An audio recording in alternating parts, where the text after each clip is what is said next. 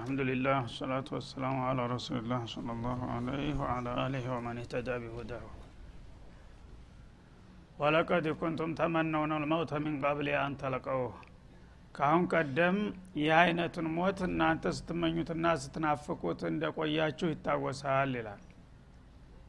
እና የበድር ዘመቻ ለምን አመለጠን ብለው በመቆጨት ወደፊት በሚቀጥለው ዙር እኛም በንቃት እንሳተፋለን ለዛ ያብቃን እያላችሁ ስትቋምጡና ስትጓጉለት የነበረውን ሞት ነው ዛሬ ያያችሁት ይላል። ሳታገኙት በፊት ተናፍቁት ነበር። አሁን ሲታይና ሲገኝ ግን እንደገና መፍራትና መሸሽ ለምን አንተልቀው ሳታገኙት በፊት እና አስባበል መውትን ማን ነው የሞት ምክንያት ያው ጦርነት አንዱ ነው። ይሄንን የሞት ምክንያት እናንተ ፊሰብልላህ መስዋዕትን ስትናፍቁ ቆይታችሁ ነበር። አሁን ግን ፊት ለፊታችሁ ሲከሰት እንደገና የመፍራትና የመበሳጨት ሁኔታ ማሳየታችሁ አግባብ አይደለም። ፈቀድ ራአይቱሙ አመት ሙሉ ስትናፍቁትና ስትመኙት የነበረውን ሞት ነው ዛሬ ባይናችሁ ያያችሁት። ወአንቱም ተንዙሩን እናንተ በጋሃዱ ዓለም ፊት በሚኞት ነበረ በخیال አሁን ግን በጋሃዱ ዓለም ባይን ብሌናችሁ ፊት ለፊታችሁ ጓደኞቻችሁ ሲወድቁ ያያችሁ ያይናፈቃችሁት ነገር ሲከሰት እንደገና ወደ ኋላ ማለታችሁ ለምንድነው? እስቲ ህሊናችሁን ጠይቁ በማለት ጥፋታቸውን እንዲገነዘቡ ያደርጋቸዋል ማለት ነው። እና እነሱ እንግዲህ ሙእሚኖች ሆነን በአላህ ፍቃድ እየተመራን የአላህ ረሱልን ተከትለን እንደገና ምንም የማያውቁ ከሃዲዎችና ጣዖታውያን እንዴት የበላይነት ሊያገኙ ቻሉ የሚለው ጥያቄ የራሳቸውን ስተትና ዲክመት ረስተው ጥላቶቻቸው ለምን አቸነፉን በሚለው ብቻ እየተበሳጩ ነበሩ ማለት ነው። አይ ንገምግምማ ከተባለ ከራሳቸው ነው ችግሩ የመጣው። ወደፊት ያው በግልጥ ይናገራል። ራሳችሁ ባመጣችሁት መዘዝ ነው የሁሉ ነገር የተከሰተውና ከመሆኑም ጋር ደግሞ ሌሎችም ህክማዎች አሉ። ይህ ነገር መሆን እንዳለበት የተለያዩ ምክንያቶች ነበሩና በእኔም በኩል የነበሩትን ምክንያቶች ገልጽላችኋለሁ። በእናንተም በኩል ያለውን ድክመት ታነሳችሁት መገምገም ያስፈልጋል ብሎ አሁን ሙሉ በሙሉ ወደ ግምገማ እየገባ ነው ማለት ነው። እና ሞትን ትመኙ ነበረ ሳታገኙት በፊት አሁን ግን ስታውትና ስታገኙት ፊት ለፊታችሁ ባይን ብለናችሁ ስታውት ለምን ይሄ አይነት እልቂት ደረሰብን እያላችሁ ትበሳጫላችሁ። እንደገና ደግሞ ነብዩም ላይ የተወሰነ ጉዳት ደርሶ ነበርና አለይሂ ሰላቱ ወሰለም በተለይ የሳቸው ላይ የደረሰው ጉዳት ነው ብዙውን ሰው ሊያደናግጠው የቻለው ማለት ነው። እና እሳቸው በአመራር ላይ ያሉ ፊት ለፊት ያዋጉ ያሉ የሆነ ዳገታማ ቦታ ነበረ ተታይ ሸለቆ ነው እና አንሸራተታቸውና ወደ ሸለቆው ገቡ ማለት ነው። ለይታ ተሰወሩ። አንድ መሪ እንግዲህ ፊት ለፊት ታየው ሞራል ታገኛለህ መሪን ተከትለ ነው የምትሄደው ማለት ነው። ድንገት ግን መሪህ ከፊት ተጠፋብህ ምንድነው የሚከሰተው? በቃ መሪ ሞቷል ታውን በኋላ ምንም ዋጋ የለኝም የሚል ስሜት ነው የሚመጣው። ያ ነው ያደናበራቸው አብዛኛው ማለት ነው። ሳቸው ቁስለቱም ደርሶባቸዋል ግን ቁስለቱን ተቋቁመው በመዋጋት ላይ ያሉ እንደገና ተታች መሬት ከዳና ተንሸራተው ወደ ሸለቆ ወረዱ ማለት ነው። ያነ ደግሞ ሰይጣን አጋጣሚውን ተጠቅሞ ቁቲለ መሐመዱን የሚል አዋጅ አወጣ ማለት ነው። ማና መሐመድ ተገደለ ብሎ ኢዕላን ወጣ። እዛ ጊዜ ምን ተተረፈት? አሁን በኋላ አብዛኛዎቹ ሰው ናቸውና ያአላህ ነብይ እንደዚህ በቀላል ይገደላል ብለው አይጠብቁም ነበር። ይሄማ እንደዚህ ከሆነ خلاص ምን ይዘነው ካሁን በኋላ በሚል ልብ ከዳቸውና ለመበታተን ተገደዱ ማለት ነው። የተወሰኑት ግን እሳቸው ለዓላማቸው ከተሰዉ እኛ ለእሳቸው ለተሰውለት ዓላማ መስዋዕት አለብን እንጂ ታሁን በኋላ ምን አይነት ኑሮ ልንኖር ነው መትረፍ የምፈልገው ያሉን ጎበዞች አሉ። ግን ጥቂቶች ናቸው። እነዛ ብቻቸው ሊቋቋሙት አልቻሉም ማለት ነው። እና ወማ መሐመዱን ኢላ ረሱሉን ቀድ ኸለት ሚን ቀብሊሂ الرسول አለ አላህ። እንግዲህ ፈተና ማለት ይሄ ነው። አንተ ያልጠበቅከው ከባድ ነገር ሊያጋጥምህ ይደርሳል። የዛ ጊዜ ነው ሰው የሚለካው። ስለዚህ መሐመድ ተገሏል ተብሎ መነገሩ እርግጥ አስደንጋጭ ዜና ነው። ቢሆንም ታዲያ ይሄንን ወትሮውንም ግምት ውስጥ ቆም ማስገባት አለባችሁ። ጦርነቱ ውስጥ ስትገቡ አለቃም ሊሞት ይችላል።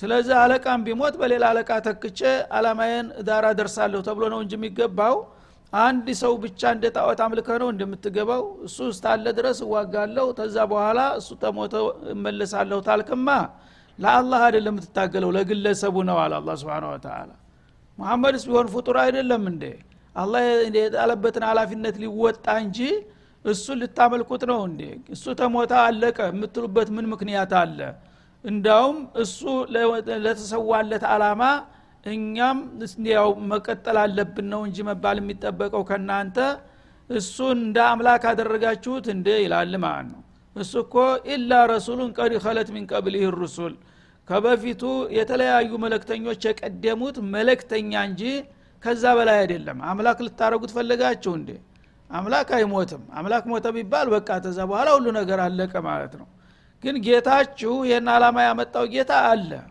የሰውዬ ተወካይ ነው ተወካይ ተተገደደ ተቦታው እድሜ ደርሶ ድንገት ከወደቀ አላህ Subhanahu ኸሊፋዎች አሉት በኸሊፋው ተተክቶ አላማው መቀጠል አለበት እንጂ እሱ ተሞተ ከዚህ ወዲያ ምን እንጠብቃለን ማለታችሁ ይሄ ስተት ነው ምክንያቱም እሱ ሰው ነው መልእክተኛ ነው ታሁን ቀደም መልእክተኞች የሞቱበት ጊዜ አለ በጠላት እጅ ተገለዋል ያ ነገር ነው የሚደገመው ታሪክ ራሱን ይደግማል እነዛ የወትሮ ሰዎች ግን አለቆቻቸው ሲሞቱ ወዳው እጅ አልሰጡም ማለት ነው ለዓላማቸው ታግለዋል ኢላ ረሱሉን ቀድ خلت من قبله الرسل قد مضت من قبله الرسل ከሱ በስተፊት የተለያዩ መልእክተኞች አልፈዋል እነዛ መልእክተኞች አባል ነው እሱም በእነዛ ላይ የደረሰ ቢደርስበት አያስገርምም ማለት ነው አፈኢማተ ታዲያ አሁን እንደተወራውነቱ ነው ቢሞት የሰውዬ ይላል አውቁት ይላል ወይም ደግሞ በጥላት እጅ ቢገደል ሞት ማለት ያው በመምና በተለያዩ ምክንያቶች ማለት ነው ወይም ደግሞ አሁን እንደተከሰተው በዚህ ውጊያ ላይ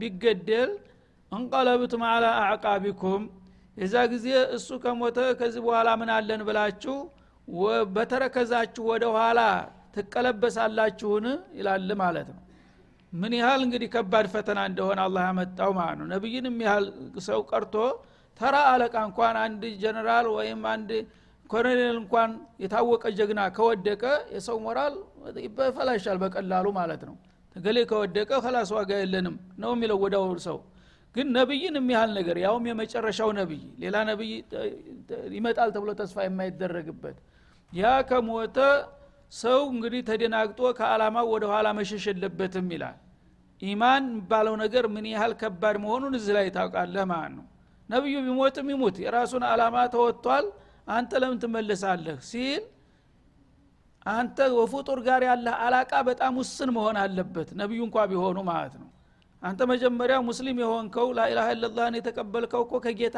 ጋር ነው ኮንትራት ፈረምከው እና አንተ ያዘዝከኝን አንተ ከለከልከኝ ልከለከል ያዘዝከኝን ልሰራ ላንተ አላማ እስከመጨረሻው ድረስ አስፈላጊው መስዋዕት ልከፍል ብለህ ኮንትራት ገብተሃል ስለዚህ አስተባባሪው ከወደቀ እንደገና ወደ ኋላ የምትመለስ ከሆነ ምኑ ላይ ነው ቃል ኪዳንክን ያከበርከው ነው የሚለው አላህ Subhanahu Wa Ta'ala እንግዲህ እነዛ ሰዎች ኢማን ምን ያህል ደረጃ ላይ እንደነበረ እነሱም ሰው ናቸውና ድክመት አሳዩ እዛ አጋጣሚ ማለት ነው እኛ ደግሞ ከነሱ ባሉበት ላይ ስንታይ እዚህ ግባ የማይባል በቃ ተክርት ውጭ ነን ማለት ነው እንዲህ አይነት ደረጃ እንዲህ አይነት መከራ ደርሶበት የሸሸ ሰው ዑዝር ሳይሰጠው ተተወቀሰ እኛ ግን ምን መስዋዕት ከፍለን ነው ለአላህ ምን አድርገን ነው አላህ እንዲሳያድርግልን ብለን የምናኮርፈውና የምንቆላጨው ማለት ነው እና በተረከዛችሁ ላይ ወደ ኋላ ትቀለበሳላችሁ ወደፊት ቀጥታ መቀጠል ነው ማለት ነው አንድ ነገር እንዳልተፈጠረ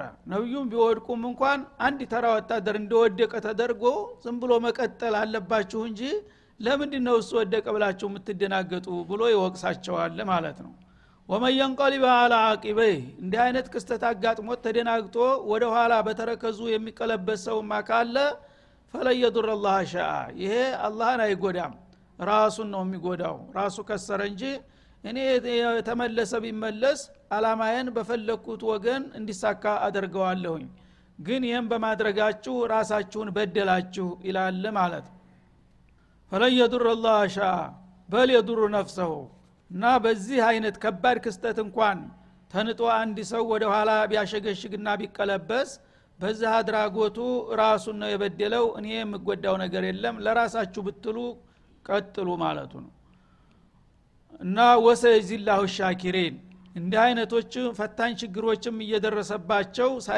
ሳይቆላጩና ሳይበሳጩ ጌታቸውን እያመሰገኑ የሚቀጥሉትን ታጋዮች አላህ ተገቢ ምንዳቸውን ይከፍላቸዋል። በየመንገዱ ግን እንቅፋት አገኘኝ ያለ የሚወድቀውና የሚንጠባጠበው ፈላይሉ ማን ኢላ ነፍሰህ ራሱን እንጂ ማንንም እንዳይወቅስ። ምክንያቱም አላህ ይሄንን ታደረክ ይሄን ከላ ከወጣ ይሄን ሰጣሃለሁ ብሏል። በመሐከል አንተ ተንሸራተህ ተወደክ ራስ ወደክ በቃ ማን ነው የሚጎዳልህ ኢላላ አላህ Subhanahu Wa Ta'ala። ሻኪሮች ማለት ግን የፈለገው ነገር ቢመጣ ለምንም ለማንም ሳይበገሩ የጌታቸውን አላማ ይዘው የጫፍ ዳር የደረሱ ከመጡ እነዛን ተሚጠብቁትና ከሚናፍቁት በላይ ታላቅ ወረታና ምንዳ አላህ ይከፍላቸዋል ሲል ቃል ይገባል ማለት ነው። ይሄንን እንግዲህ የኢማን መለኪያ አደረገው ማለት ነው። ትልቅ درس ነበረ። እንዳውም ዝም ብሎ እንደተለመደው ዲል ከማገኘት የተሻለ ጥሩ ብዙ ጥቅሞችን ያዘለ ክስተት ነበር ያመጣላቸው። ለምን ወደፊት ብዙ ትግሎች ተጠብቋቸዋል። ለነዛ ትግሎች ሁሉ ስንቅ የሚሆን ኮርስ ነበር የሰጣቸው በኡሁድ ማለት ነው። ምክንያቱም ሁሉ ጊዜ ዝም ብሎ የሚደግፋቸው ከሆነማ አላህ ለኝ ያለ እየተንዘላዘለ ሊሄድ ነው ማለት ነው። ባለ በለላ አቅሙ ጥርሱን ነክሶ ለሚመጣው ችግር ሁሉ ራሱን እንዲያዘጋጅ ለማድረግ ነው ይሄንን ያመጣው ማለት ነው። ገና ሁለተኛ ዙር ነው። ወደ 30 በላይ ዘመቻ ይጠብቃቸዋል ገና በነብዩ እድሜ እንኳን ማለት ነው። ያ ሁሉ ዘመቻ እንግዲህ በእንዝላልነት ሊወጡት ስለማይችሉ ጠበቅ ያለ ፈተና ማግኘት ነበረባቸው ማለት ነው። ወደፊት በዛ ቀን የተከሰተው ችግር መልሶ እንዳይመጣ ሁሉም ባጭር ተጥቆ እንዲነሳ ለማድረግ ነው። ወሰይዚላሁ ሻኪሪን የእንዲህ አይነት ችግሮች በሚከሰቱም ጊዜ በቀጥታ ለሳይበገሩ በብርታትና በጥናት የሚቀጥሉትን ታጋዮች አላህ ታላቅ ምንዳ ይመነዳቸዋል። ያን ለማግኘት ከፈለጋችሁ ጠንከር ማለት አለባችሁ እንጂ ገና በጅምሩ እንደዚህ መልፈስፈስማ አይገባም ይላል ማለት ነው። وما كان لنفس ان تموت الا باذن الله ደሞ ሽሽት ተሞት ያዲናል ያላችሁ ማን ነው ይላል አላህ Subhanahu Wa Ta'ala። وما كان لنفس ለማንኛውም ነፍስ እኮ አይገባትም አንተ ሙተለት ሞት ይችን ህይወት ልትለያይ ኢላ باذنላህ በፈጣሪዋ በአላህ ፍቃድ ካልሆነ በስተቀር የፈጠርኳችሁ እኔ ነኝ ስፈጥራችሁ እድሜያችሁን ገድቤያለሁ ገሌም ሞተው በዚህ ቀን ነው በዚህ ቦታ ነው ብዬ ወስኛለሁ ያ ቀጠሮ ሳይደርስ ይሞታል ያለህ ማን ነው ይላል አላህ Subhanahu Wa Ta'ala። ይሄ ኢማንን እንግዲህ ሳይታወቅ ሰው ተኢማን ያፈነግጣል። በቀደር አምነናል ተብሎ አይደለም እንዴ ቀደር ሁሉ ሰው አላህ በቀደረለት ቀን ነው የሚሞተው ብለህ ታመንክ መፍራትና መሸሽ ምንድን ትርጉም አለው ማለት ነው። ያለ ቀንህ ላትሞት እንደገና ደግሞ ሞት ቀኑ ተደረሰ ላታልፍ ነገር ማን መሸሽ ምኑ ነው የሚያመጣላችሁ ማንኛውም ነፍስ እኮ አላህ ካልፈቀደ በስተቀር ልትሞት አትችልም ይላል። አይፈቀድላትም ጭራሹን ልሙት ብለ የፈለገውን ብትሞክር አላህ Subhanahu Wa Ta'ala ያለው ቀን ካልደረሰ መሞት አይቻለም። ስለዚህ መፍራትና መሸሽ ከንቱ ሙከራ ነው ማለት ነው። ሰዎች ቀደርን በመርሳት ነው ብዙ ጊዜ ፍርሃት የሚያጠቃቸው። ቀኔ ከደረሰ አልድንም ቀኔ ካልደረሰ አልሞትም ካለ ግን ማንም ሰው በምንም አይነት መሸሽ የሚባል ነገር ሊያስበው ባልቻለ ነበር። ችግሩ ግን ቀደርን ይረሳና አሁን እንደዚህ ውስጥ ከገባው ሞታለሁ የሚለውን ይሰንቃል። የዛ ጊዜ አላማውን ይስታል። በዚህ ዱንያ ላይ ኪሳራ ማድረግ ተኢማን ራሱ ያፈነግጣል ማለት ነው። ካልሸሸው በስተቀር ዛሬ መሞቴ ነው ካለ የኔ መሸሽ ነው እድሜን የሚያስረዝመው እንደማለት ሆነ ማለት ነው። ስለዚህ ማንኛውም ነፍስ ልትሞት አትችልም አላህ ያልፈቀደ በስተቀር ኪታብ ሙአጀላ ተእኪድ ያደረገልን ማለት ነው። ይሄ በጊዜ የተቋጠረ ውሳኔ ነው ይላል አላህ Subhanahu Wa Ta'ala። ማንም ሰው የት ነው የሚሞተው መቼ ነው የሚሞተው ገና ሳትፈጠሩ ቀብለ አላፍ ሲኒን በለውህ አልማህፉዝ ዘግቤ ያስቀመጥኩት ጉዳይ ነው ይላል። አንድ ደቂቃ መቅደም ወይም መዘግየት አይችልም ማንም ሰው። ይህችን ብቻ ሙእሚኖች በሚገባ ቢረዱና በስራ ላይ ቢያውሉ ራሱ ብዙ ችግሮችን መፍታት ይችሉ ነበር ማለት ነው። ግን ችግሩ ሁሉ ጊዜ በተለይ ጦርነት ከተነሳ እሞታለህ የሚለው ነው የሚመጣብህ። እሞታለሁ እንግዲህ ጦርነት የገባ ሰው ሁሉ ያልቃል እንደማለት ነው። ያልሄደ ፈሪ ሁሉ ደግሞ ዘላለም ይኖራል ማለት ነው። ይሄ ደግሞ አክሰል ዋቂዕ ነው ተተጨባጩ በተቃራኒ ነው ማለት ነው። አንተ ዘመቻ ሄደ 3-4 አመት ደብዛህ ጠፍቶ ሙቶ ይሆናል ተብሎ ተስፋ ቆርጦ በተሰብ በመጨረሻ ተመጣለህ በሰላም እዚህ ስትመጣ አባት ወንድም ሙቶ ታገኘዋል አይደለም እንዴ? አይሆንም እንደዚህ። ስለዚህ ምንድነው ጦር ሄደ ሁሉ ይሞታል ሰነፍና ፈሪ ሁሉ ዘላለም ይኖራል እንደማለት ይሆናል ማለት ነው። ይሄ አይነት ማን ነው ያስተማራችሁ እንዲህ አይነት ነገር ከየት አመጣችሁት ይላል አላህ Subhanahu Wa Ta'ala። እና ኪታብ ሙአጀለን ማለት የሁክመን መዋቀታ ማለት ነው። ያንዳንዱ ሰው መቼ እንደሚሞት እንዴት እንደሚሞት በምን ምክንያት እንደሚሞት አላህ ወስኖ ቀጥቦ መዝግቦ አልቆለታል ማለት ነው። ተፈርሞ አልቋል። ገሌ ይሄን ያህል አመት አለው ከእንዲህ አይነት ቀን ይሄን ያህል ሳምንት ይሄን ያህል ወራት ደቂቃ ሰኮንድ ተብላ በሰኮንድ ደረጃ ትሸጋሸግም እድሜህ። ይሄ ከሆነ ያንተ መሸሽና መፍራት ምንድነው ትርጉሙ ይላል አላህ Subhanahu Wa Ta'ala። ወመን ይሪድ ثواب الدنيا የዱንያን ጥቅም የሚሻ ሰው ደግሞ ኑእቲሂ ሚንሃ ተፈለግን ፈቃዳችን ከሆነ እንሰጠዋለን እሱ ስለፈለገ አይደለም። አንድ ሰው ሁሉም ሰው እንደምታውቁት መክበር የማይመኝ ሰው የለም በዱንያ ላይ አይደለም እንዴ? እኔ አልፈልግም እስቲ የሚል እጁን ያወጣ ማፊ። ስለዚህ ሁሉም ሰው ያው ማደግ መበልጸግን ይመኛል ይቋምጣል። ግን የተመኘው ሁሉ እንደተመኘው አይሆንለትም። እኔ ካልኩኝ ግን ይሆናል ይላል። እንግዲህ አንዱ ታታሪ ለተቀን የሚሰራው ትጉህ ድሃ ሆኖ የውምያ ይሰራል። ሰነፉ ደግሞ ተኝቶ የሚውለው ሀብታም ይሆናል ማለት ነው አላህ ካለ። ይሄ በአላህ እጅ ነው። ስለዚህ እናንተ የተመኛችሁትን ነገር እኔ ፍቃዴ ከሆነ እሰጣችኋለሁ ባለቤቱ ነኝና ማለት ነው። ወመን ይሪድ ثواب الاخره የዛችኛዋን ዓለም ደግሞ ውጤትም የሚሻ ሰው ኑእቲ منها ያችን ሰበቧን ካደረገ አላህ Subhanahu Wa Ta'ala ሌላው ቦታ ወሰአለሃ ሰዓይሃ ይላል። እና ለዛች የሚያበቃውን ስራ ከሰራ ይላል። ዝም ብሎ መመኘት ብቻ አይደለም። ዱንያም መመኘት ብቻ አትገኝም ታልሰራህ። ስለዚህ ዱንያም የምትመኝ ከሆነ ያው ሰበቡን እያደረስ ከአላህ ፍቃዱ ከሆነ ይሰጣል። ካልሆነ ደግሞ አንተ ስለተመኘህና ስለባተልክ አይሆንም ማለት ነው። አኺራም የሚመኘው እንደዛው ነው። ለአኺራ የሚበጀውን ለጀነት የሚያበቃውን ከጀሃነም የሚያድነውን ስራ እየሰራህ ከሆነ የምትመኘው እርግጥ ነው ይሰጣሃል አላህ Subhanahu Wa Ta'ala። ወሰነጅዚ ሻኪሪን እንዳውም አመስጋኝ የሆኑትን ባሮቻችንን በዚህኛው መስክማ የሰሩትን ዋጋ ብቻ ሳይሆን ደራርበን ጨማምረን እንሰጣቸዋለን ታሰቡትና ተከሰቡት በላይ ይላል ማለት ነው። ስለዚህ ከሆነ እንግዲህ ያለው ተጨባጭ ሁኔታ እናንተ ዱንያን በመመኘትና በመስገብገብ በመሯሯጥ እድሜ ልካችሁን ልታገኙ የማትችሉትን ነገር ለማግኘት ከንቱ ተምትደክሙ ለዘላለሙ ዓለም ስለምንድነው ትንሽ ማታስቡና ማጨምሩበት? ይችኛዋ ምናልባት ተተሳካም ተሳካ ካልተሳካም በሞት ትገላገላታለህ የዘላለም ሀገር አይደለችም። ያችኛዋ ግን ከተሳካ ሰየው ነው ካልሆነ ግን መከራው ዳርቻ የለውም ዘላለም ነውና ማለት ነው። ለዛ ነው እንዳውም ብዙ ማሰብና መጨነቅ የሚገባውና ለማንኛውም በሁለቱም መስክ የተመኛችሁትን የምሰጣችሁም የምነፍጋችሁም እኔ ነኝ። ያን ነገር ለማግኘት ደግሞ የሚጠበቅባችሁን ሰበብ ማበርከት አለባችሁ ነው የሚለው።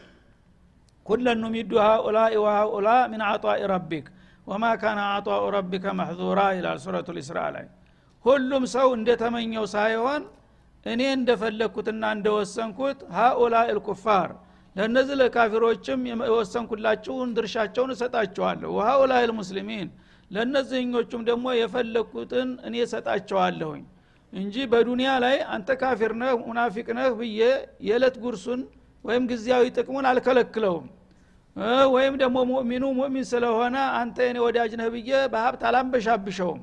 ምክንያቱም ዱንያ የጀዛ የስራ ውጤት ማገኛ አይደለችም ግዚያዊ ኬላ ናት። በዚህ በግዚያዊ ኬላ አላህ Subhanahu Wa Ta'ala ለወዳጆቹም ለጥላቶቹም የፈለገውን ይሰጣቸዋል። በተለይ ካፊሮቹ ሌላ ዲል ስለሌላቸው አላህ አዲል ነውና በዛኛው ዓለም ድርሻ ስለሌላቸው እዚህኛው ዓለም ላይ የተወሰነ ማግኘት አለባቸው። ለነሱም ሰጣቸዋለሁ ለእናንተም ሰጣቸዋለሁ የመጨረሻው እንዲልና እድል ግን ላመነና ላወቀበት ነው የማደርገው ይላል ማለት ነው። وما كان عطاء ربك محظورا في الدنيا በዱንያ የጌታ ስጦታ ለአማኙም ለካህዲውም የሚነፈግ አይደለም ለሁሉም ሰጣለሁኝ። ምክንያቱም ዱንያ ውዳቂ ርካሽ ዕቃ ናት።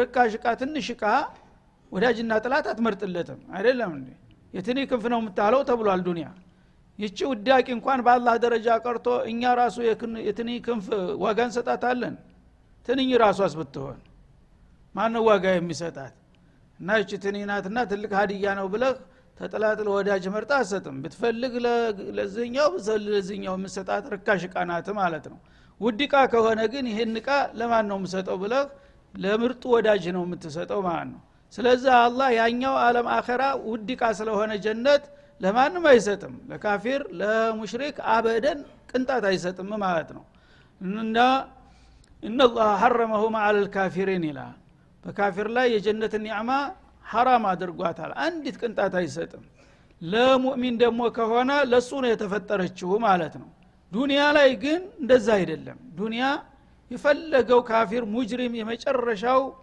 አላህ Subhanahu Wa Ta'ala የተንበሻበሸ ኑሮ ሊያኖረው ይችላል ማለት ነው ያና ደረገለት ማለት ወደደው ማለት አይደለም ፈተና ነው ያው የበለጠ እንዲሳሳት ጌታ ወዶኛል እኔን ይደግፈኛል ከሌሎቹ አብልጦኛል ይያለ እንዲንቀባረርና በመጨረሻ አይወድቁ ውድቀት እንዲወድቅ ለማድረግ ይሰጣዋል ማለት ነው ያን ሁሉ ሚስጥር ማወቅ አለባችሁ እንጂ ዝም ብላችሁ ጥሬ ሆናችሁ አንዲት የተወሰነች ነገር ስትፈጠር የራሳችሁን ትርጉም ሰጣችሁ እኔ በማልወደው መንገድ ከሄዳችሁ ያ ውድቀት ነው የሚጠብቃችሁ ለማለት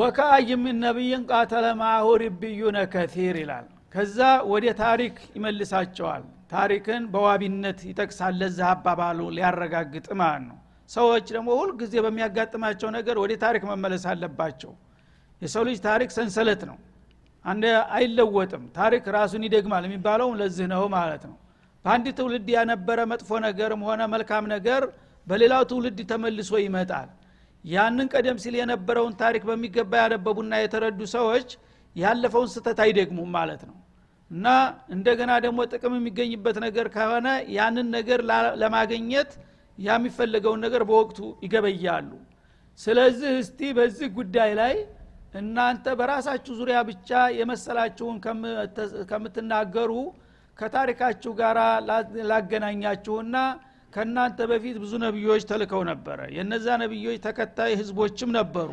በሃይማኖትም ጦርነትና ትግል ነበር በብዙ ዓለም ላይ እና ያ ታሪክ እንዴት ነበር እስቲ ወደዛ ለመልሳችሁ ይላል ወካይን ማለት ወከም እንደ ማለት ነው ካይን በማዕና ከም ትመጣለች ወከም ስንትና ስንት ነው ምን ነብይን ከነብይ ካሁን ቀደም قاتل معه ربيون ከዛ ነብይ ጋራ ብዙ አማኝ ህዝቦች አብረው በጦር ሜዳ ለሃይማኖታቸው ሲፋለሙና ሲዋደቁ የቆዩ ህዝቦች ስንት ናቸው እናንተ እኮ የመጨረሻዎቹ ህዝቦች እንጂ የመጀመሪያዎቹ አይደላችሁም ስለዚህ ካለፉት ህዝቦች ታሪክ መቅሰም አለባችሁ ደካማ ጎንንም ጠንካራ ጎንንም ለመለየት ማለት ነው ተናንተ በፊት እንግዲህ በጣም በርካታ ነብዮች ናቸው እነዛ በርካታ ነብዮች ደግሞ በተለያየ ክፍለ ዓለም ነው የተላኩት በእነዛ ክፍለ ዓለም ይገኙ የነበሩ ደግሞ ህዝቦች በተወሰነም ደረጃ ቢሆን ነብዮችን አምነውላቸው ተከትለዋል ለዛ ለዓላማቸው መሳካትም ብዙ መስዋዕት ከፍለዋል ታግለዋል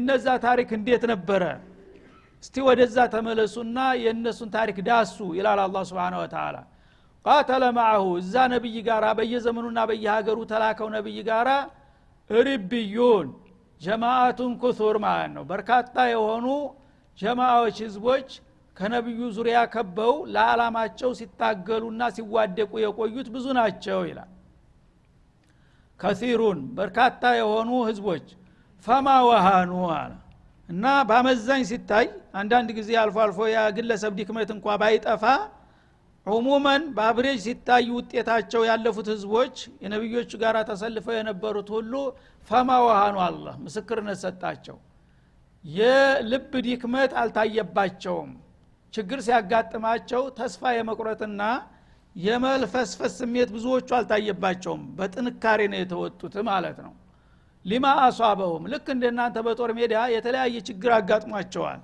ያ ችግር ሲያጋጥማቸው ድክመት አላሳዩም ኢላል ማለት ነው ፊሰቢልላህ በአላህ መንገድ ባደረጉት ትግል ላይ በገጠማቸው እንቅፋትና መሰናክል በቀላሉ ተልፈስፈው አልወደቁም ወማ ضعፉ እንዲሁም ደግሞ አካላቸው አልተሽመደመደም በደረሰው ችግር ማለት ነው ወመስተካኑ ለጥላትም ደግሞ እጅ አልሰጡም አልተዋረዱም ማለት ነው። ጥላት ያዋርዳቸው ቢሞከረም በወኒ ነው የተቋቋሙት ማለት ነው። ወቀላሉ እሱ እንዳለ ሊነዳቸው አልቻሉም ማለት ነው። والله يحب الصابرين እንደዛ አይነቶቹን ታጋሾች አላህ ይወዳልና ስለዚህ እንደነዛ እንድትሆኑ ብሎም እንድትሻሉ ነው እናንተ የሚጠበቅባችሁ እንጂ እንደገና ቀደም ሲል የነበሩት ነብያቶች ተከታዮች ያዘገቡትን ዲልና ጀብዱ እናንተ ሳታሟሉ አንድ የተወሰነ ችግር ስለደረሰባችሁ ለምን እንዲሆን የምትሉማ ከሆነ ምን ታይዞ ጉዞ ይላል አላህ Subhanahu Wa Ta'ala እናንተ ኸይረ ኡማ ነው የተባላችሁት እኮ የምትሻሉ ኡመቶች የተባላችሁት የሚሻል ውጤት መማዝመዝገብ የሚጠበቅባችሁ ከነዛ ካለፉት በታችማ ከሆናችሁ ምኑ ላይ ነው እናንተ ኸይረ ኡማ የሆናችሁት በማለት በታሪክ ያመሳክራል ማለት ነው። هذا وصلى الله وسلم على النبي قد تمام بمكتنا